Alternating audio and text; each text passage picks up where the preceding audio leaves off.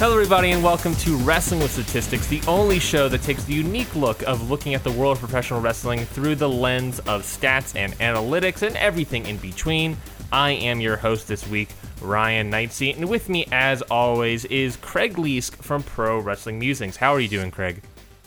Uh, yeah, yeah, I'm doing pretty well. Um, bit of a traumatic week for me. Um, I No. lost the ability to to walk, um, which was very fun. Whoa, Um, I was- whoa, whoa, whoa, what? I've, I've maybe been a little dramatic there. I was walking back. I was just walking back from the shop with with you know my shopping, and then I got this like splitting pain in my foot.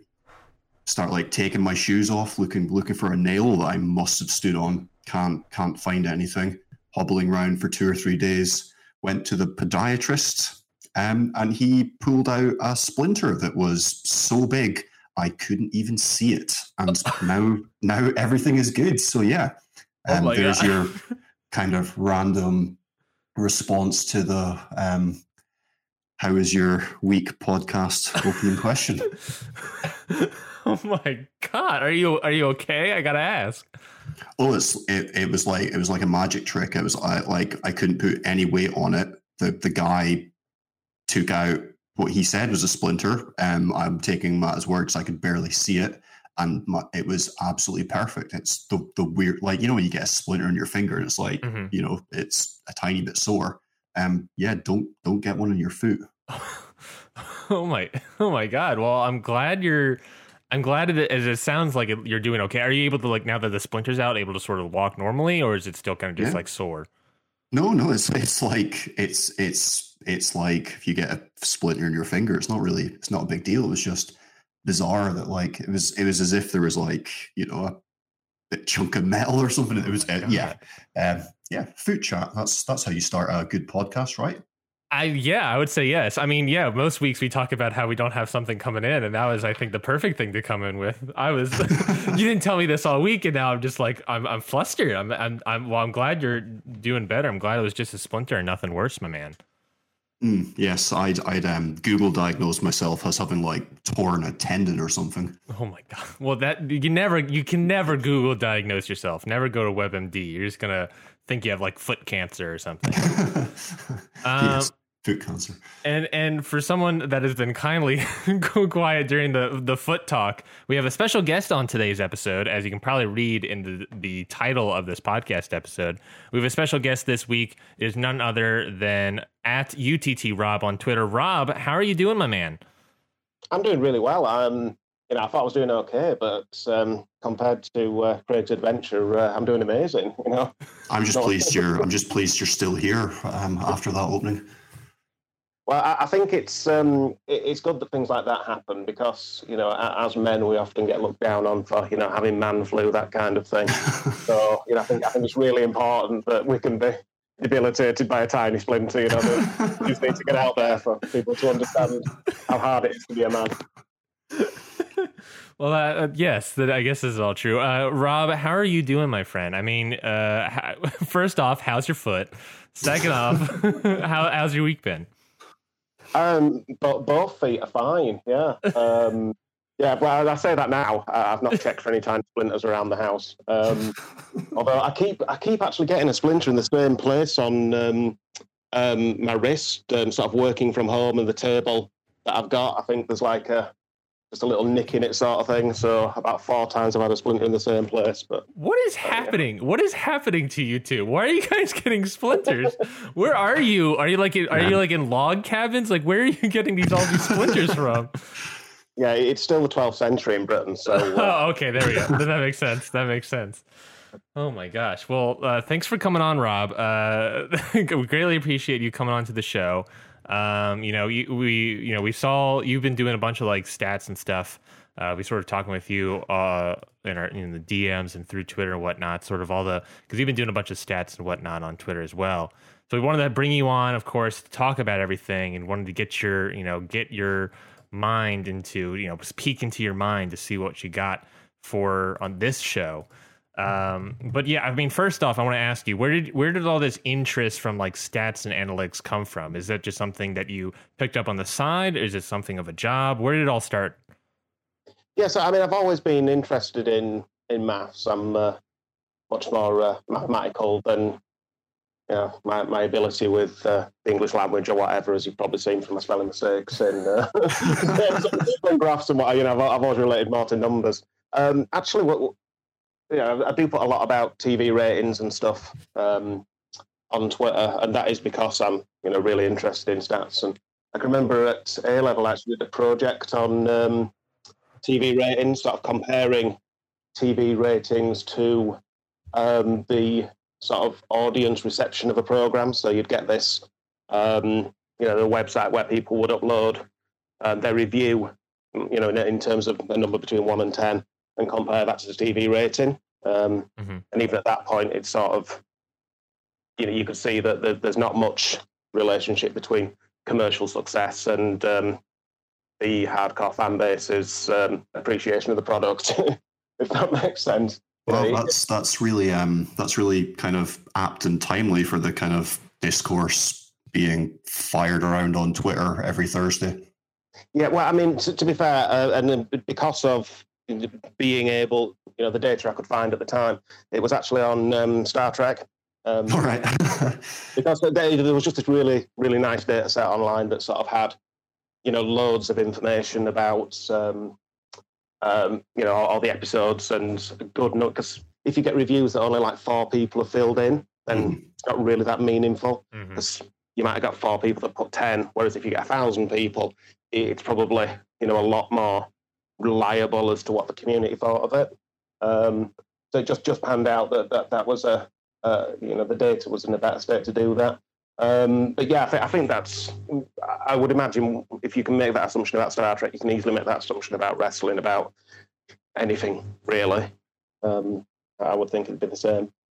I think that makes sense. I mean, yeah, it's and especially like you know with everything that's happened in the the business of wrestling, I think there is obviously there's something to tracking the ratings to sort of see how the business is doing. But of course, you know when you have uh, the demo god uh, front and center in that uh, definitely uh, creates a lot of discourse online, and, and I'm glad they're there, sort of tracking that stuff. Yeah, and it is interesting. Uh, I just put a tweet out this week that um, for all that AEW is perceived as, you know, and, and they are doing better in the um, 18 to 49 demo. Um, actually, they still had more people watching in the plus 50 demo than the 18 to 49. And when you look at the demos, that's a percentage of the audience that's watching at that time. And there's actually more. So even though the, the number mathematically was higher, there tends to normally be more people in the 50 plus demo watching anyway. So, you know, 10% in both is actually more people in the plus 50. So the, the majority of the AEW audience is actually outside the demo. Um, and I think that's something that kind of gets slept on in the debate because they're just comparing AEW to each other. Um, I think the other thing that's kind of interests me, we've gone a long way from my interest in stats here. Um, the, the, other thing that interests me is people see that number and think that's the only thing that people are paying for advertising for um, in the demo. But you watch a lot of TV and you see a lot of adverts for, you know, knee braces and glasses and travel agents that don't do the internet and stuff. Um, and clearly there is advertising out there that is focused at the over 50 demo. Um, so it, it, would be quite interesting to look at that payoff to say, well, if they pay a certain percentage less for that advertising, you could still make more money, even though you've got a lower demo in the 18 to 49, because you're offsetting it with more views at a lower rate in the over 50. Mm-hmm. Um, which you know it, it, that that you know, your, your Meltzers and your Alvarezes won't discuss that because mm-hmm. all, all, they want to discuss is that headline number because that fits their agenda. Mm-hmm. Yeah, there's something to say about how, like you said, with the plus 50 demos, something to say that there's a lot of most wrestling fans are in that 50 plus. I wonder why that. I mean, obviously, you know, when you're talking like how the data is collected, you're you're talking from you know people that have the boxes you know who yeah. potentially own it I, I assume that are 50 plus in general but um so I, I wonder i wonder like I, maybe there's there's some sort of some sort of essay that needs to be written about why wrestling is currently more for 50 plus year olds than the younger crowd is is is that um is the viewing habits argument coming in there I think you, you, there is a good point there about there is viewing habits that older people more than likely could be watching it live, while younger people understand that they can just watch it later down the line. Um, but uh, I, which is I think is a very solid point. Uh, Rob, I wanted to ask you another question. Uh, you know, we're talking about wrestling. What what was you know? I obviously you've probably been watching wrestling for a very long time. What was the moment that you sort of fell in love with wrestling? You know, not necessarily you know, it could be obviously your favorite match, whatever. But what was the moment that you watched that you knew, like, hey, this is something I want to watch for the rest of my life? Um, well, uh, just to answer your previous question, just for context, yes, I do work in, in, in, I do work in stats and modelling now, so yes, that is my career. Right. So um, anyway, uh, for um, in terms of getting into uh, wrestling, um, I was sort of born into a family that watched wrestling, uh, especially my grandparents, and uh, you know, World of Sport was kind of ubiquitous um, in Britain when it was on originally. So, you know, a vast uh, amount of the population watched it, so you couldn't kind of miss it. So, um, I think the first thing that sort of resonated with me in terms of early memories or whatever um, was the um, Giant Haystacks Big Daddy feud, mm-hmm. Um, which a lot of people will look at now and think, "Oh God, the match was awful." And yes, the match was awful, but but but they captured the nation's you know imagination with the feud, and a third of the population watched it. Um, so I, I would argue if you've got wrestling and the point of wrestling is to make money, essentially, um, that did a lot better job than something that you could say, well, you know, this is a, a six star match or whatever mm-hmm. um, that might not necessarily have a story behind it or um, uh, uh, really sort of captured the audience's imagination. So you kind of have that dichotomy with wrestling. But yeah, I mean, obviously that was iconic. Um, sounds sounds like the British equivalent of Hogan um, Andre. You know, it's not a great match, but it is the one that is you know uh, spoken about and captured said imagination. Well, I think to a certain extent, you're always going to have the hardcore fans like ourselves mm-hmm. watching and we'll go through the peaks and troughs and you know take take the rough with the smooth sort of thing. I think it's when you can start engaging the rest of the audience and bringing people in. I think that's your metric yeah. of, it, of it doing well. Um, you know, so it, it, it's like I said, you know, it's exactly what I said about Star Trek. That if people don't necessarily like it, that doesn't mean there's less people watching. Um, you know, because that might actually be meaning something to someone else who, who's not in that hardcore fan base. You mentioned you mentioned Star Trek real quickly. I just want to ask who's who's your favorite captain? Well, I, would be slightly biased uh, uh, if, uh, but uh, I'd have to say Patrick Stewart, who's a fellow Huddersfield Town fan and chairman of the club, um, and you know I've seen at games a few times. Yes, right. yes. I didn't know that. Right. Yes, he um, he grew up in Mirfield, which is sort of one of the suburbs of uh, of Huddersfield. Um, what what is it about Huddersfield that that both you and Patrick Stewart love? in, ter- in, terms of the football team, I don't I don't know. I don't think you. Um, I, I, think love's probably a, a good description because um, in terms of football, I, I, don't think you would make a logical decision looking back to follow the club that you fell in love with um, because. It, you know, it, I did actually see a study once where the um, benefits that you gain from being a football fan are far outweighed by the negatives. So you have these these few fleeting moments of joy when the club's doing successful, and then you have you know two seasons worth of relegation battles as we've had in a row to sort of um, you know offset um, massively that that high. So I think it is an emotional decision rather than a um, uh, a logical one. I mean, I guess that makes sense. Obviously, in America, we're not uh, uh, football slash soccer, American soccer crazy here. We're more American football crazy. I, I, I don't know what it's like to like grow up loving uh, a, a team because when it comes to like American sports, it's just sort of like you know, at least for the professional side, you just sort of like like a athlete and then you just follow their career pretty much. Have and, and I don't know whereabouts do you live in America, Brian?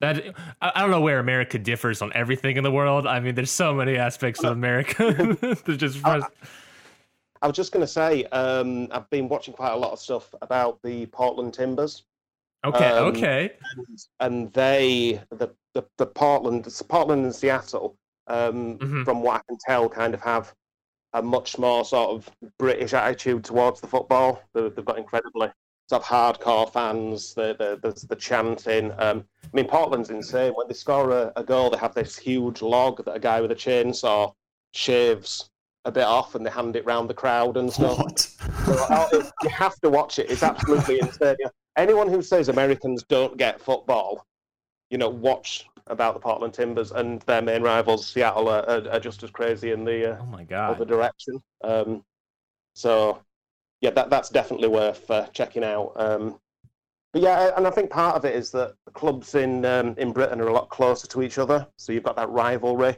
Mhm. uh, whereas it, it's often quite a long way um, between. You know, like if it's you know Dallas to San Francisco, that's like like a continent away for us, sort of thing. There, there's also like more local teams, like um, like people tend to support the team of the town or the city that they grew up in. So like there's a a 92 team like league pyramid in England. So like people, you know, there's all these teams that people live closer to. Whereas I, I mean, I, I don't think that that's the case with American football, unless that's where college football comes into it.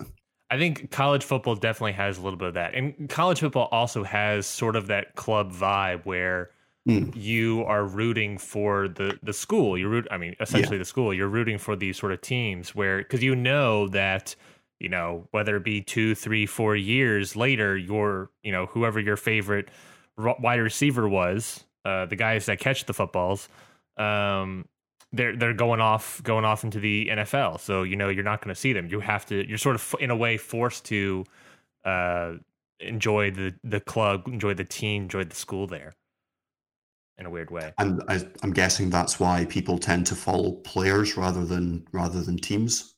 Yeah, because you sort of fall in love with one one player and then go that way. And that's why also a lot of the betrayal happens. I guess that also probably happens in a lot of the football clubs in Europe where there is that level of betrayal where one person is like, you know what, I'm going to this team. And you're like, what what do you mean you're going to this team? You're our guy.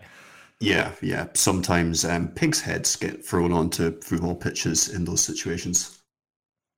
I mean, it's not as not as I mean, it's not as like fun as like sawing a log, but I mean, that's I mean, I, I guess that's pretty cool. Uh, I mean, I mean, I don't, I don't think the separation happens there and then. oh, that'd be that'd be awful. that would be so awful. Oh my god, man, what a what a turn. Oh man, uh, I've lost my train of thought just thinking about that now. Uh, yeah. Uh, well, let's you know what. Let's just, let's just talk about stats. How about that? Let's just go into the stats talk. Um. Uh. We we last the previous week. Oh my! I'm so I'm just thinking about Pig's Head now. Oh my gosh. Um. Uh, Craig, Craig, help me out here. Craig, help me out here. um. Um, so we we're gonna start with we're gonna start looking at one match. Uh, we'll go for the stats and then maybe pick out bits that we think are interesting in the storytelling of the match. Um, so the one that we're going to look at this week is Jon Moxley versus Brian Cage. Um, Dan, the excellence of procrastination on Twitter, is going to be um, writing this up and popping it up on the website. Um, but as a preview to that, so Jon Moxley versus Brian Cage. Um, it was very interesting match. The first time that we've really seen Brian Cage in a match that wasn't just a proper dominant squash. Um, surprisingly, Moxley, um, 59% of the offense won the strike battle. Um, Brian Cage opting to go for big, big grapples, 12 to 2 in favor of him, which saw Moxley um, take to the sky at times, two dives, and 87 seconds of submission, which ultimately was the best strategy, as that's what led to the win. Um, when we're looking at the flow of offense, Brian Cage only really kind of had two kind of big parts of dominance within the match. Moxley, um, kind of three or four aspects where he was in control. And if you look at the trend lines there, you can see that Brian Cage started off hotter than Moxley, and they kind of crisscross almost in the middle. So the match, and that's kind of confirmed by the five minute period breakdown, where we see Brian Cage in the ascendancy for the first half of the match, and then Jon Moxley taking control with the the use of submissions. Um, and again, when we move on to looking at the comparison of the way that the two wrestlers performed, you can see the big grapples um, advantage from Brian Cage, but then the the the kind of dwarfing, the doubling of the submission seconds used um, by Jon Moxley to pick up the win. Um, passing over over to you guys, and um, what what exactly jumps out? Um, how how do the stats kind of tell the story of the match? What what kind of reads as significant um, from that? I, I, think they were they were telling the story with um, the arm. Um, mm-hmm. Moxley had sort of cut that promo on the run in about um, you know tearing his uh, bicep off the bone sort of thing, and uh, there, there was that part in the match where he had his sort of arm and wrist through the guardrail and he's pulling back on it. And then obviously there was the um, sort of finish of the match um, where he had him in the armbar. Um, so I, th- I, think that that kind of does reflect well that the story that they wanted to tell going into the match actually statistically on paper is the story that you can see you know with um, that time that he spent in uh, in the submission and that that was kind of um, Moxley's main start. Well, the strikes, but it's certainly mm-hmm. one of the uh, one of the main one of the main stats. So I, I, I, do think it's interesting that they've managed to physically create the story that they were verbally telling. Yeah, I mean, looking at this originally, when I was, you know, just looking at it at face value, I was sort of like, man, Brian Cage, you know, he's not getting a lot of offense. He's definitely getting, but he's getting a lot of those strike downs, which is we sort of talked about earlier about being so important, even though it's five to 3 mm-hmm. though um, you know, getting those grapples in as well. I was sort of thinking like, man, maybe if if Taz didn't throw in the towel, maybe Cage could have had it. But you know, there is there's something that has to go into that whole I I you know ideology. You know, go into look at that flow of offense tie changes. You slowly see Moxley, you know, getting it into his favor um, as as time progresses, and that perfect, beautiful X in the middle of that five minute mm-hmm. period chart. Um, like there is something to say that like Taz was just definitely preserving his his asset, I guess would be a phrase. Um, you know, he was Moxley was tearing him down. I mean, potentially quite literally, um, with those all those arm bars and whatnot. Um, so it, it is nice to see that, like, you know, if if the match continued, I don't know. Maybe Brian. I mean, Brian Cage in that five minute period, he was sort of coming back into it. So if the match continued, maybe Brian Cage could have, you know, had it back. But at the same time, it's like you risk injury for Brian Cage because Moxley's out for the arm. But then, of course, as we all know, Moxley is seemingly, I don't want to say immune to damage, but like just absorbs damage. So whatever Brian Cage could have done may not even been enough for Moxley in the first place. That that's the other thing that um, I found interesting about this. So Moxley um, took took the uh, offense percentage. He got the most offense in, which is the opposite of um, the pattern with him to begin with. If you remember a few weeks back when we were discussing Moxley as almost he just absorbs everything that his opponent has and then kind of um, strikes when, whenever he has the opportunity. Whereas um, now he he didn't he didn't take that kind of tactic with Brodie Lee. He he got the offense and percentage advantage in that match, which was kind of the initial time that we went, oh, that's against the grain with Moxley. Mm-hmm. And then here in this match, he's done it again quite significantly. And his average um, match offense percentage across his 13 matches is now up to 49%. Mm. So he's he's almost he's almost um, he's almost kind of changed tacks now. He's dominating the kind of he's dominating more when he's against big men. I don't know if it's because he feels he can't give them that much offense because they can damage him, um, or if he's kind of going back to a bit more NJPW Moxley, where he's kind of um, using his strategies uh, a bit better. I, su- I suppose storyline wise, you could suggest that at the beginning of the year when these stats started getting gathered, he he had one eye, he was up against the inner circle, and maybe now he's he's you know rested up, he's had a bit more time to um, sort his body out, and he's able to kind of be more physically dominant in these matches as well as winning. So perhaps you know moving forward, the stats are suggesting that Moxley is growing into somewhat of a more dominant um, champion that wins as well, which um, arguably is quite a frightening proposition. Yeah, I can I can sort of see that because you know when he won, originally won the title, when he was, you know, last year, he was facing a lot of uh, smaller guys. Honestly, I don't want to say, you know, smaller than him or say, you know, he's facing Omega, Pac, um, Jericho, uh, and obviously the inner circle at the beginning of this year. And then he sort of transitions into facing a lot of big men. We got Hager, we got Cage, we got uh, Brodie Lee, Mr. Brodie Lee, sorry. Um, you know and, and there's there's the idea that yeah if he if he takes too much offense he might get overwhelmed by these bigger guys which i think is a good tactic kayfabe wise but then you can also look at the fact that around the hager period he sort of transitions into more of a I don't want to say more of an MMA style, but he at the very least introduces you know more uh, chokeholds or submissions. Mm-hmm. I would say I would I I would love to see if we can go back later, Craig, on probably another episode to look into like Moxley's submission usage over the time.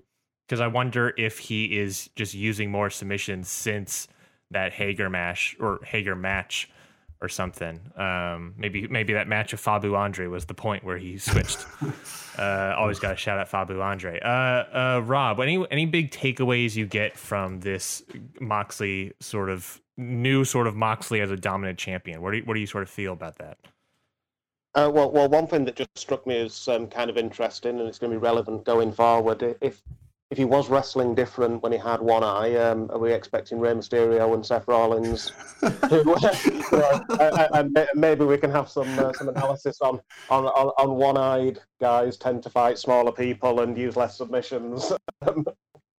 Um, is it? Is it? Do you think it's the depth perce- uh, perception? Like if you if you only have one eye, when you're trying to grab the arm to put that arm bar in, you're maybe you you, you know you might be missing the arm or you're grabbing it too high, and you don't have you know the the depth perception to play a submission game. it, it, it is interesting, and actually. Um... I, uh, that that what that wasn't a serious. Comment. No, no, well, no. Actually, um, because um, you know the wrestler Crazy Steve from Impact. I, um, I'm I'm so excited for this comparison. Well, no, because he he has extremely poor vision. I think he might even be right, okay. legally blind, and mm-hmm. he doesn't do a lot of punches because mm-hmm. he's probably going to land them if he tries. Yeah. But he actually try. Well, you know, this is what he said. I don't know if the stats would bear it out, but he said that he tries to do a lot more, you know, grapples and mm-hmm. holds and stuff because he doesn't want to take the risk of sort of, you know, legitimately yeah, so someone. Um, no, no. So I, I, do find it interesting that maybe the sort of that would be the the logic of someone who has that um, has that going against them, so that they account for it. But if you're a legitimate fighter, you're probably the other way around. You're probably thinking, I can't see very well. I've got to sort of lash out. Um, mm. You know, so it probably does play yeah. into strikes. So even though that's the opposite, it kind of does make sense that that is what you do because it's kind of easier to try and hit a mm-hmm. target than it is to try and grab a target. Yeah, I, su- I suppose um, what you're saying with Crazy Steve makes sense though, because it sounds like he's being um, he's being guided by touch rather than sight. Like you can yes. gra- grapples and submission, you can you know you can um, that's that's can be touch driven as well, sight driven. So that, that's really interesting. It makes um, a lot of sense. But the um, crazy Steve's doing that to try and protect his opponent, whereas yeah, yeah exactly. Mm-hmm. Obviously, here in Moxley and whatever, perhaps he's trying to damage his opponent. So then mm-hmm. you'd expect the opposite, which is kind of maybe what we saw. Yeah, yeah, that's really interesting. Um, on another note, um, um, I was listening to a What Culture podcast. I think it was Michael Hamflett was saying that he hopes um, that when Seth Rollins gets his eye taken out, he he um, sells he sells that by having no depth perception in his matches and tries to do the curb stomp, but keeps missing because he's got no depth perception, which I really love the idea of as a storyline. I think the important thing in wrestling, regardless of what it is, is that pushing. If something's damaged, you've got to make it believable that it is. mm-hmm. Mm-hmm. Oftentimes, yeah. you get oh, they go into a match with a with an injury, but then they're completely fine. Um, it, it worked. Um, it worked for Kane when he just stomps his leg in the ground and it's fine again. But that's because he's a monster. It, yeah. it shouldn't shouldn't work for everyone else. Yeah, no, that, that that makes sense, and that's that's kind of one of the, I suppose, more um, kind of more famous kind of criticisms that are often levied at wrestlers that um, quote unquote can't work. Yeah, uh, just to say real quickly, uh, Crazy Steve is legally blind as a result of a congenital bi- bilateral cataracts. Uh, Hmm. Apparently, he got cataract surgery. Sur- he got his cataracts removed, I guess, Okay. but his vision was not improved by the cataract surgical removal. So that's that's I feel bad for him, but he is obviously still doing a good job uh, going back at Impact. Still But wrestling. blindness is blindness is really interesting though, because I I taught a boy that was legally blind, um, and he like couldn't see the color blue, and he could only he only had a certain percentage of his vision, um, but he was an incredible football player, and like you would think that if somebody was legally blind, football would be like the hardest sport in the world because you'd be crashing into people, etc., etc. But no, he was he was amazing. Um, as a random side note. Well, it's funny how sort of your other senses um, sort of step in and Mhm. step up. Yeah. Um, I, I don't know. I can't imagine how that would happen with football, but Uh, yeah, Amazing. no, I, I don't get it either. It was very confusing. He can feel the, the, the ball rumbling on the ground, so he can sort of. Yeah, but it, it's like ah, football gets quite congested, and there are a lot of Mhm. people around, and but he he never he he would he would struggle to like to see people that are far away to pass to, but like he didn't like run into people or stuff like that. Okay. Well, I mean, I gotta ask: was he was he the best kid on the team? I mean, was he was he the, was he this prime player? Um, kind of, yeah. He was, but he was kind of a ridiculous. He, he was a ridiculous athlete. He was like really fast and powerful for his age. Um, but yeah, he, I suppose he kind of was. That's awesome. That's awesome. I love you love to hear a story like that. Um, yeah, I, I think there is something to like the the the blindness angle. I kind of like as an idea of like motivating Moxley to use more grapples and submissions. Like there's sort of an idea into that, uh, as as opposed to just striking down his opponents.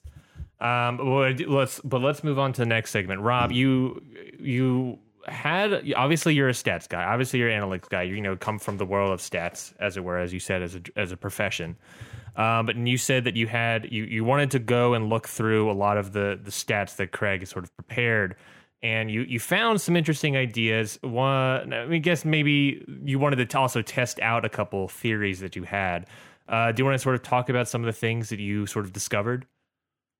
Yes, I thought, I thought it'd be quite nice to maybe do um, some different stats because there's quite a, uh, there's quite a few bits that, that you guys have looked at in previous episodes. Um, but I thought, you know, having a stats background, it, it might be nice to just just Mhm. introduce a couple of different uh, concepts. Um, Yeah, you're you're you're my teacher. I want to learn. I want to learn everything you got. I mean, Craig is my friend teacher, but you're then you're my professional teacher.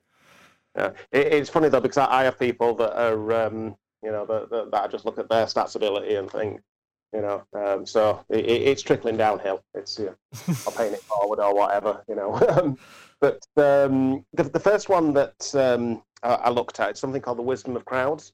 Okay. Um, What what is what is what is that?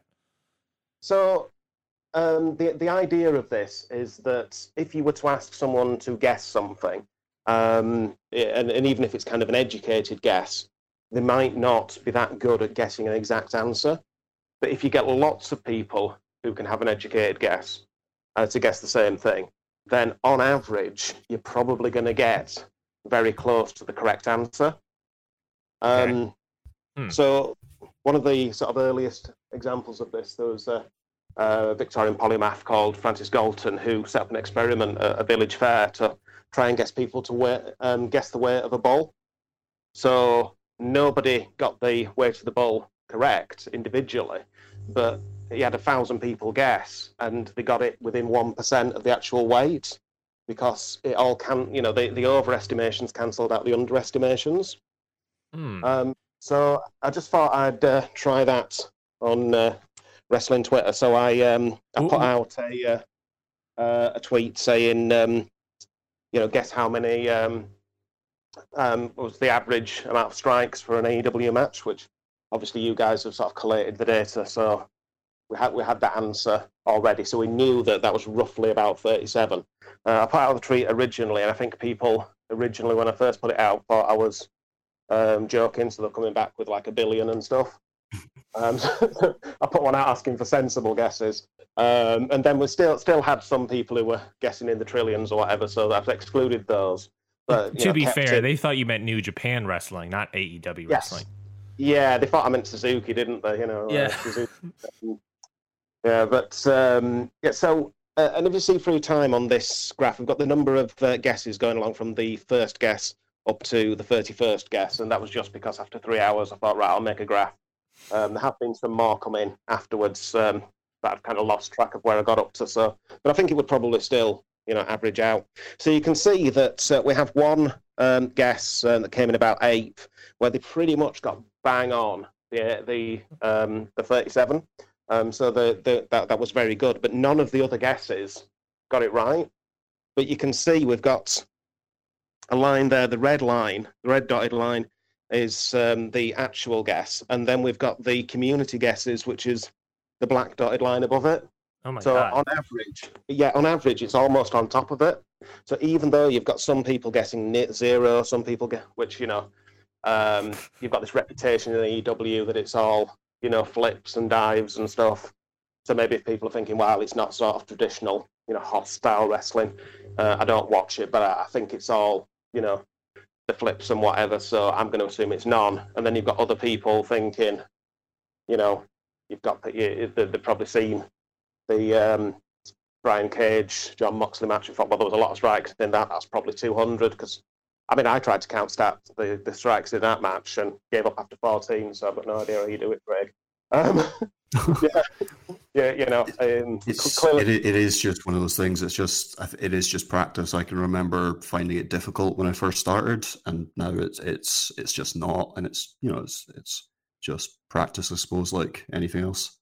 I, I did used to watch matches um, counting the number of moves that would have been legal in the original world of sport in modern WWE, and you only get you only get to about two in an average WWF match. Uh, you know, but um, the, yeah, so you, what you see is that the um, community average sits almost exactly on the actual average, so it shows that um, you're offsetting all the overestimations with the underestimations. So it's worked out really nicely to sort of demonstrate that theory.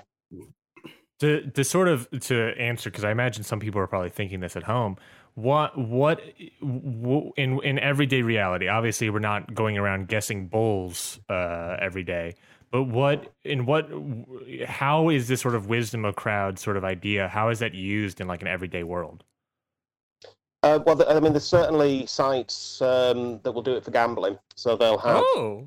a set of, um, you know, the 10,000 people who are, you know, obsessed with um, NFL or whatever um, and they will all guess, you know, what the result's going to be. Um, it might be difficult if you're actually trying to, you know, guess, you know, is Dallas going to score this many points versus Philadelphia or whatever. It but affects the, the odds, though, doesn't it? Well, like if it, lots of people start putting a bet on, don't betting companies then change their odds because if like if crowds are thinking that something's going to happen, then there's more of a chance that it will happen, probably because of the idea that, like the wisdom of crowds idea. Yeah, I mean, they, they certainly do offset offset for that. Um, but what they can do is they can bet as a community rather than individuals.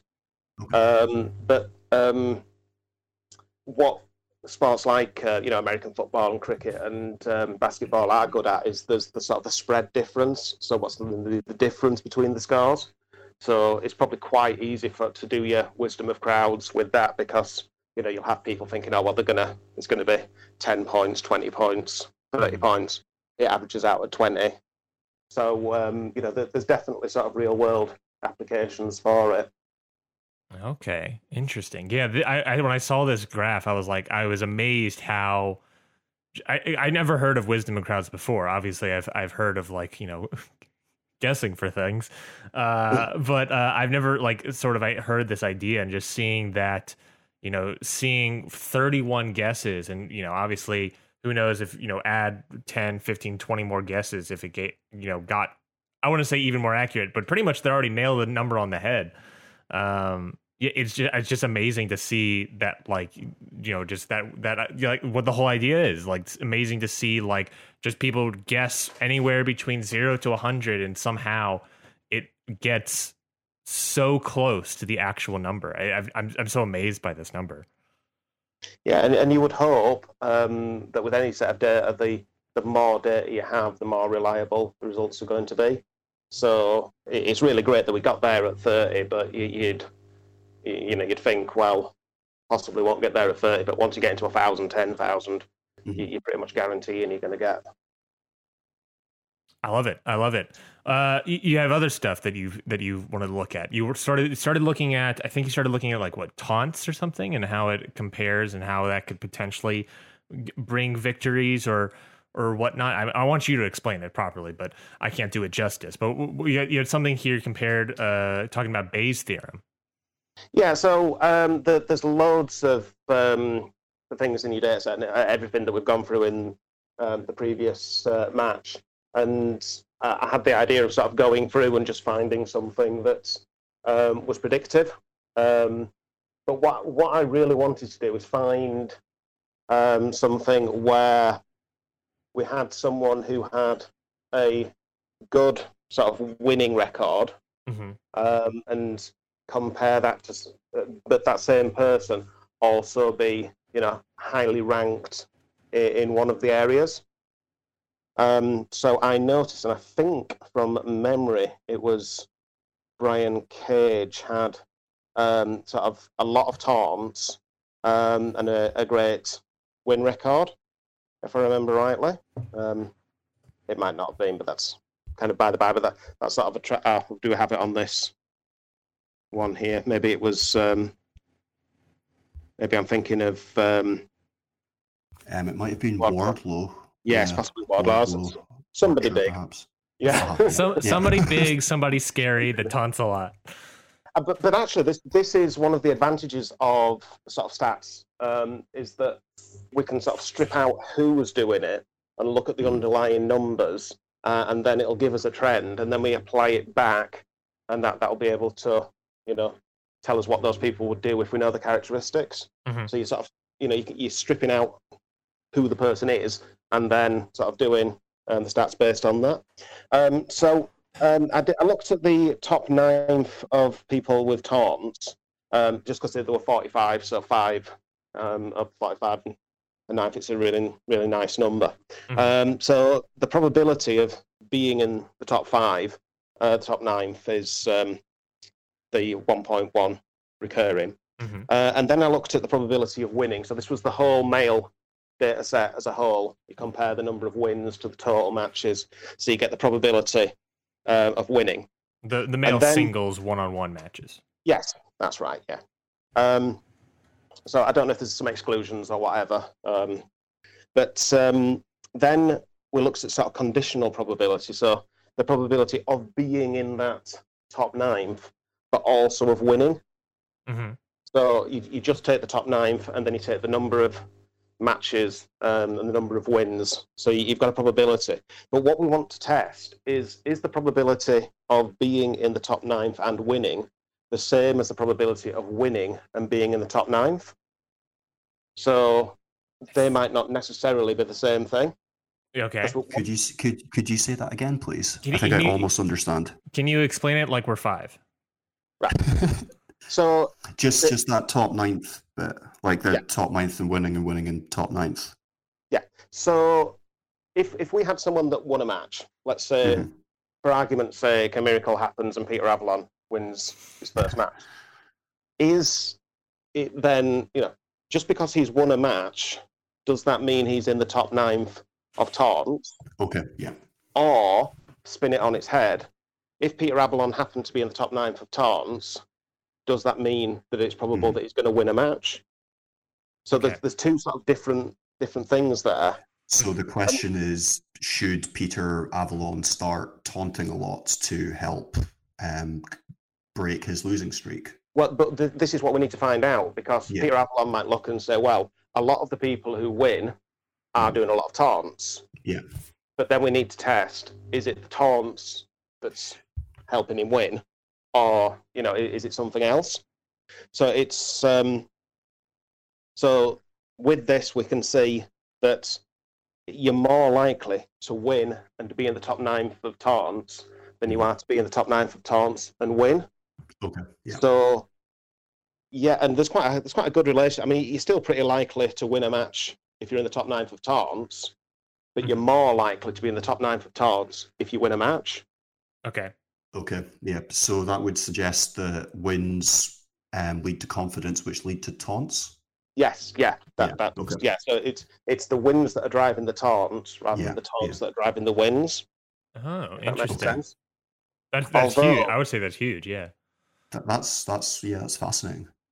And the- which the- which from sorry, um, which from a booking point of view would suggest that um, wrestlers feel that they should taunt if they're winning. Well, I mean, one of the things that you do when you're sort of looking, uh, you know, if you were trying to do this for business use, and Mhm. someone someone came from from a department that you have no idea what they do, sort of thing, but they've got the numbers and they want to sort of use it in the business. So you can look at the numbers, but then you've got to say, well, does that actually make sense? You know, in, in your industry, what you're doing. Yeah. And you know, if if you were talking to a wrestling fan, they might say, well.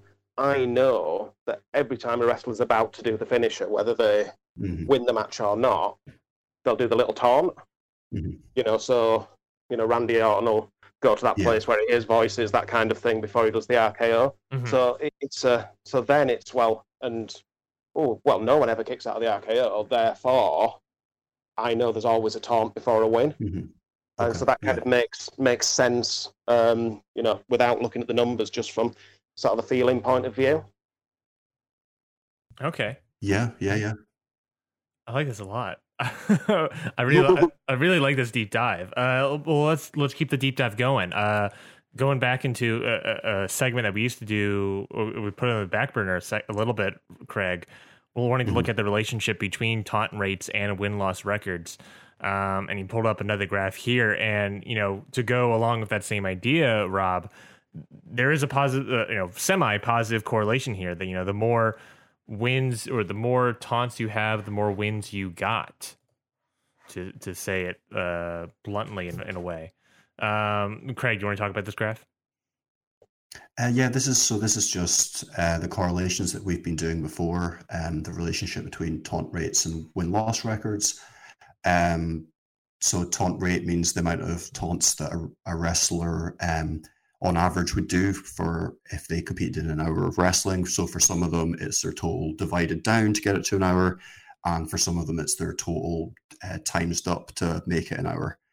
Um, the reason that it's um, done by per hour, which might seem a bit odd, is because if you do it per match, uh, you've got like Brian Cage, who's winning matches in two minutes, and then you've got Cody, who tends to wrestle for um, 20 minutes. So, like, four matches for those two could be like four minutes versus 80 minutes. It's, it, you know, you, you need to level it out by time.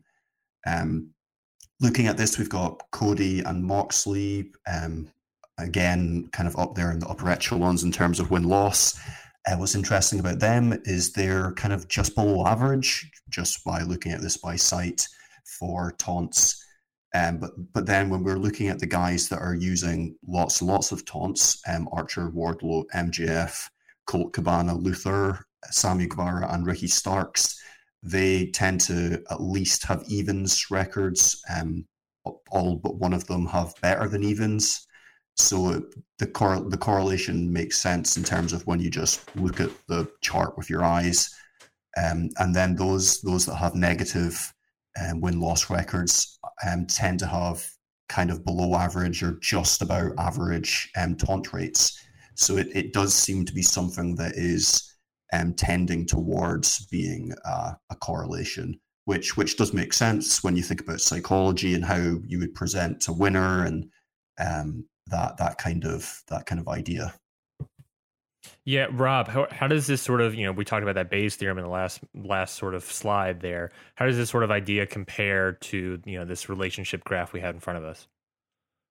Well, I mean, one one of the um, one of the things with this graph, we can see the R squared on there, and our R squared gives you an um, an indication of sort of how predictive a variable is. Um, so the closer that is to one, um, the more predictive it is. Although sometimes you wouldn't want it to necessarily be exactly one because um, there, there, can be sort of problems with that. Um, so it, it's showing that it's not a massively predictive variable. Mm-hmm. So th- there could be. So when we were looking at it before, um, even even though it was more likely to with the Bayes theorem to um, get in the top nine percent if you'd won a match rather than the other way around, it was still quite there was still quite a big relationship between winning a match and being in the top um, nine um, percent of taunts. Mm-hmm. So what what ideally you'd do, you know, if you were building a model and do, doing it properly on like I've done on the next slide, um, what ideally you'd want to do is look at that variable and, and sort of say, well, there might is, is the sort of linear relationship. So does it get more predictive from you know the, the bottom ninth to the top ninth, and is it going in sequence? And if it, if it is sort of you know a linear relationship, then you can assign points to each of those buckets and sort of weight it.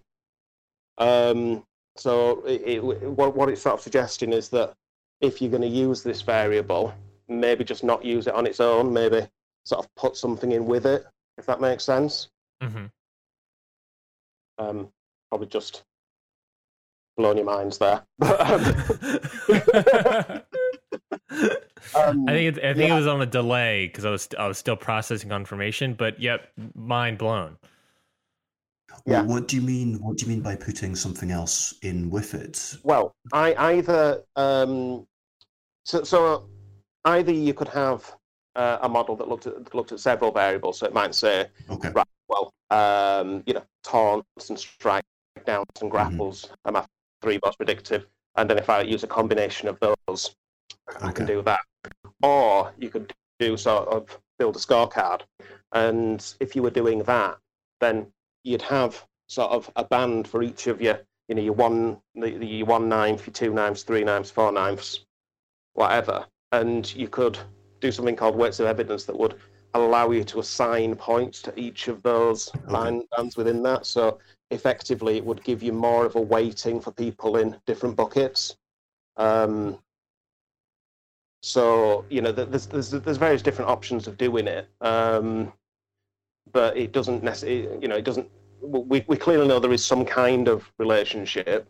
The mm-hmm. just linear relationship isn't as um, good as we'd expect. So either you think, well, it's not a great variable, we'll move on, or you dig down and find a, a different way of using it. Okay. Okay. Yeah, it does feel like the the the sort of like X factor that we're sort of discussing is like the level of confidence of a certain wrestler. Like there there are the people, or uh, maybe confidence, or for in some cases maybe like a Luther over here, uh, a disillusioned uh, confidence uh, about winning and whatnot. Is that there is the that that idea of like you know that the wins brings confidence, which brings taunts. When you have people like MJF and Archer and Wardlow, who people who bring these wins, so they are leading the pack in taunts because they feel uber. I mean, look at MJF he's undefeated, uber confident mm-hmm. in in that sort of regard.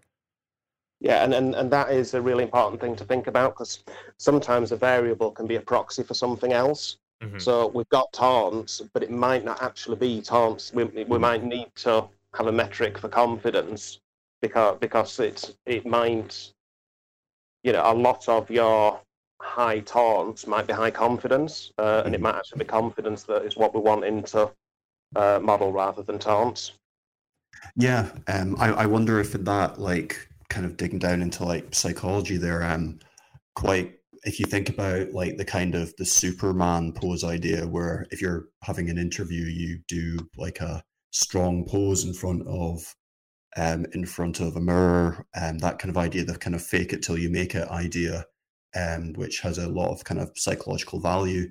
I suppose um, where taunts come in, you could be saying to a wrestler like Cutler, Janela, um, Ortiz, you need to start behaving a bit more confidently. You need to start taunting in the ring a bit more.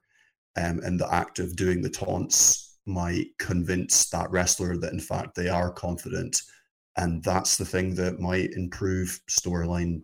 Um, of course, might improve their uh, wrestling ability. Yeah, I mean, I like that as like you know maybe we a bit of a long shot there, but yeah. No, I like it a lot. You know, we, we you and I have discussed in the past that we need to start uh, calling up Brandon Cutler and giving him some pointers. Uh, like Yeah. there there is I mean, and not just that, there's also that that like you said, that booking idea of like, hey, Brandon Cutler, you know, based on what we see, obviously, you know, there is this that we can sort of figure out this idea that like wins give you confidence would give you taunts may, maybe there is some sort of psychological idea like what if we look at it the reverse way where if like if you just fake confidence maybe that can lead to wins in a way um where or feign confidence i should say when cutler because cutler's all the way here at the gosh dang essentially bottom i mean there's it's Mhm. pretty bad for cutler and he's consistently at the bottom of all these numbers obviously Yeah. with not winning a single match in singles competition um, but yeah, and, and it's also looking on the very on the other end. There is also people that I'm, you know, like I said, in terms of that confidence poll, people that kind of like uh surprise me. I mean, MJF is not surprising. Archer, not really surprising. Wardlow, uh, not really. I mean, kind of surprising. But then you got people like Luther who are up here. You have people like Colt Cabana, which I, I is kind of surprising because I was looking at this sort of bubble at the beginning where you have Jericho, Fenix. Guevara, Starks, Luther, MJF, Archer, Wardlow. That is a big group of heels right there. And then you just got Colt Cabana up there as well. I just found that very interesting. Yeah, he does a lot of um, comedy based taunt. Well, yeah, comedy ish taunting, if you know what I mean. Oh yeah, no, I, I, I, I, and I think that makes sense. Like you know, fits in line with his character. But it also mm-hmm. there is a there is that same idea where, I mean, even though he is you know zero on this win loss record thing, he obviously that does mean that he's not completely losing. It doesn't mean he's completely winning. But there is mm-hmm. something to say that Colt does a lot of the comedy shtick because he's confident in his wrestling skill. You know, he is he is Mhm. someone that that I believe has has been said that he grew up watching World of Sport as well. Uh, he's someone that used to do a lot of those like uh, camps around England. Like Right. he is someone that is, and he he's obviously someone that has been around the globe in wrestling. So he knows a lot. He's he's very well trained. He's essentially an independent wrestling legend. He is Mhm. uber confident, and so that idea of like, well, you know, he's not. Maybe maybe there's something. I think with Colt, at the very least, there's something maybe other lacking that maybe not giving him an, an abundance amount of wins. But at the very least, he's got th- the confidence I to support it.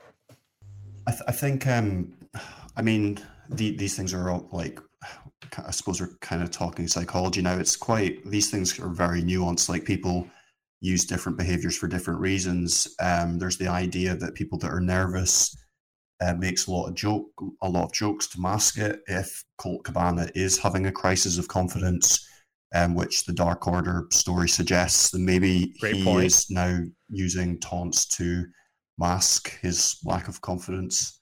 Um, Great point. I Didn't even yeah. think of it like that. that Um, is a great point.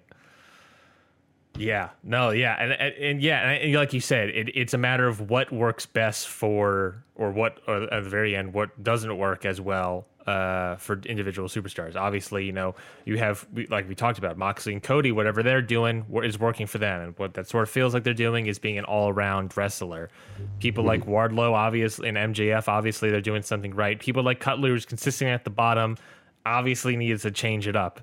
Um, potentially, I guess he's becoming a tag team wrestler with Peter Avalon. Um, but let's move into the next point, Rob. You had another, you sort of mentioned this model earlier. You sort of wanted to look at the actual taunt model versus a modeled win percentage. You want to talk about this, Rob?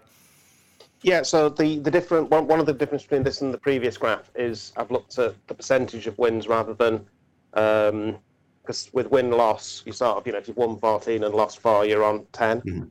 Um, so I wanted to sort of get it where it, it was kind of uh, we could get everyone on the same playing field essentially. So because if you'd won 10 and lost none, you can you can look like the same person who's won 14 and lost 4 Mhm. So Yeah. if you've got win percentage, everyone's sort of on the same thing. Um, and I did a very simple model in Excel using um, the um, the data regression function. Um, and one of the interesting things about this is if you look at the orange and the blue um, dots, they actually average out the same number. So what's that saying is if, if we didn't really care about picking the individual. We just wanted to pick the trend as a whole. We can do that very well. hmm But you can see that there's very few dots that actually sort of sit on top of each other. So you've got a few like uh, Orange Cassidy and QT Marshall and Luther and uh, Dustin Rhodes that are pretty much bang on top of each other. Hmm But everyone else, there's more of a spread. And what the what this model that I quickly threw together doesn't do very well is it, it, it focuses in the middle, so it, it isn't capturing the people that are losing all the matches, like Santana, Santana and Ortiz, and it isn't capturing, you know, your Wardlows and Kenny Omegas and Cody Rhodes that are winning high percentages of the matches. hmm Um, so, you know, you, you can definitely use taunts, but probably what it's suggesting is that you would either need something else or you'd need to do it in a more nuanced way um, to, to capture, you know, to more accurately predict the individual results rather than just the collective, if that makes sense. I believe so. I believe. I believe. I, I say I believe so because I mean I, I I've said before in a previous episode, like I said today, like you are. I I I I love the knowledge that you bring, but I know that I'm still learning. So I'm I'm learning all of this as we're sort of talking about it and trying to soak it all in, folks. So I'm just sort of like I I'm getting. I'm trying. I'm slowly trying to pick up what you're putting down, Rob. I think I think what's interesting, um, and I think Rob, you alluded to it at the start when you were talking about your interest in numbers, and like numbers come easier to you rather than words. Um, I suppose when I look at these things, I try to tell a story with it, whereas um, I think you're more like pure, kind of looking at um, trying to use it as evidence, if I'm understanding correctly. Um, and it's just quite interesting. Obviously, this is your um, job, whereas I'm a rank amateur that likes football manager statistics. And it's yeah, I I think I think um, the, the probably the contrast in um, perspectives probably um, fits the. Uh, the, the like the episode the or the kind of the subjects quite well Yeah, and, and I think you've got to sort of have that um, relatability to say, well, yeah, this is the model, but I want to be able to tell this. You know, th- this is why it's important. This is the story it's going to tell. Um, so it is really important that you look for those kind of things and say, well, I, I've got, I've done this statistic, but but this is kind of why it matters in the real world. Yeah, Um, so yeah. I, that that is a you know that is a incredibly important part of it, um, which is you know Mhm. sort of the Yeah. stories that you're telling on the podcast. Yeah trying to Yeah, I'm. You know, I'm just trying to learn while while while we're all sitting here. I'm just trying to get it all in, soak it all in. I'm not. I'm not an amateur. I'm not a professional. I'm just a guy that likes charts. Uh, Don't we all? Don't we all? are they're colorful guys? They're they got colors. They got names. They got cool little dotted lines. You know that they got all the cool things in the world. What can I say? I don't want to. I don't want to dismiss what you guys do, all the experience that you guys bring to the table. But I like them charts, baby. I, I, I do know a guy that tries to uh, organise a graph of the year competition, and he- Really? invariably, invariably he's the only person that enters, and then he gives himself a little certificate. So uh, Oh well, that's BS.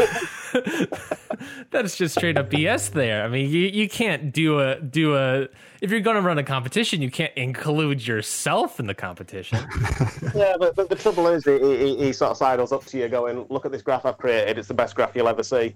You want to enter the competition?" And, and you're like, "Well, I know, I know that graph's a good graph, so." Uh, I think that- Oh my God. Well then. Well, thank you, Rob, for coming on to this episode of Wrestling of Statistics. We love, you know, obviously you have a wealth of knowledge, uh, and we loved having you on this episode. Of course, uh, you know, of course, as always, we'd love to have you back. No, it, it, it was great. Um, I've really enjoyed it. Um, you know, any, any excuse to uh, talk about wrestling or, or statistics and uh, getting the both in and uh, the odd mention of Huddersfield Town, it's, uh, it's uh, perfection for me. So.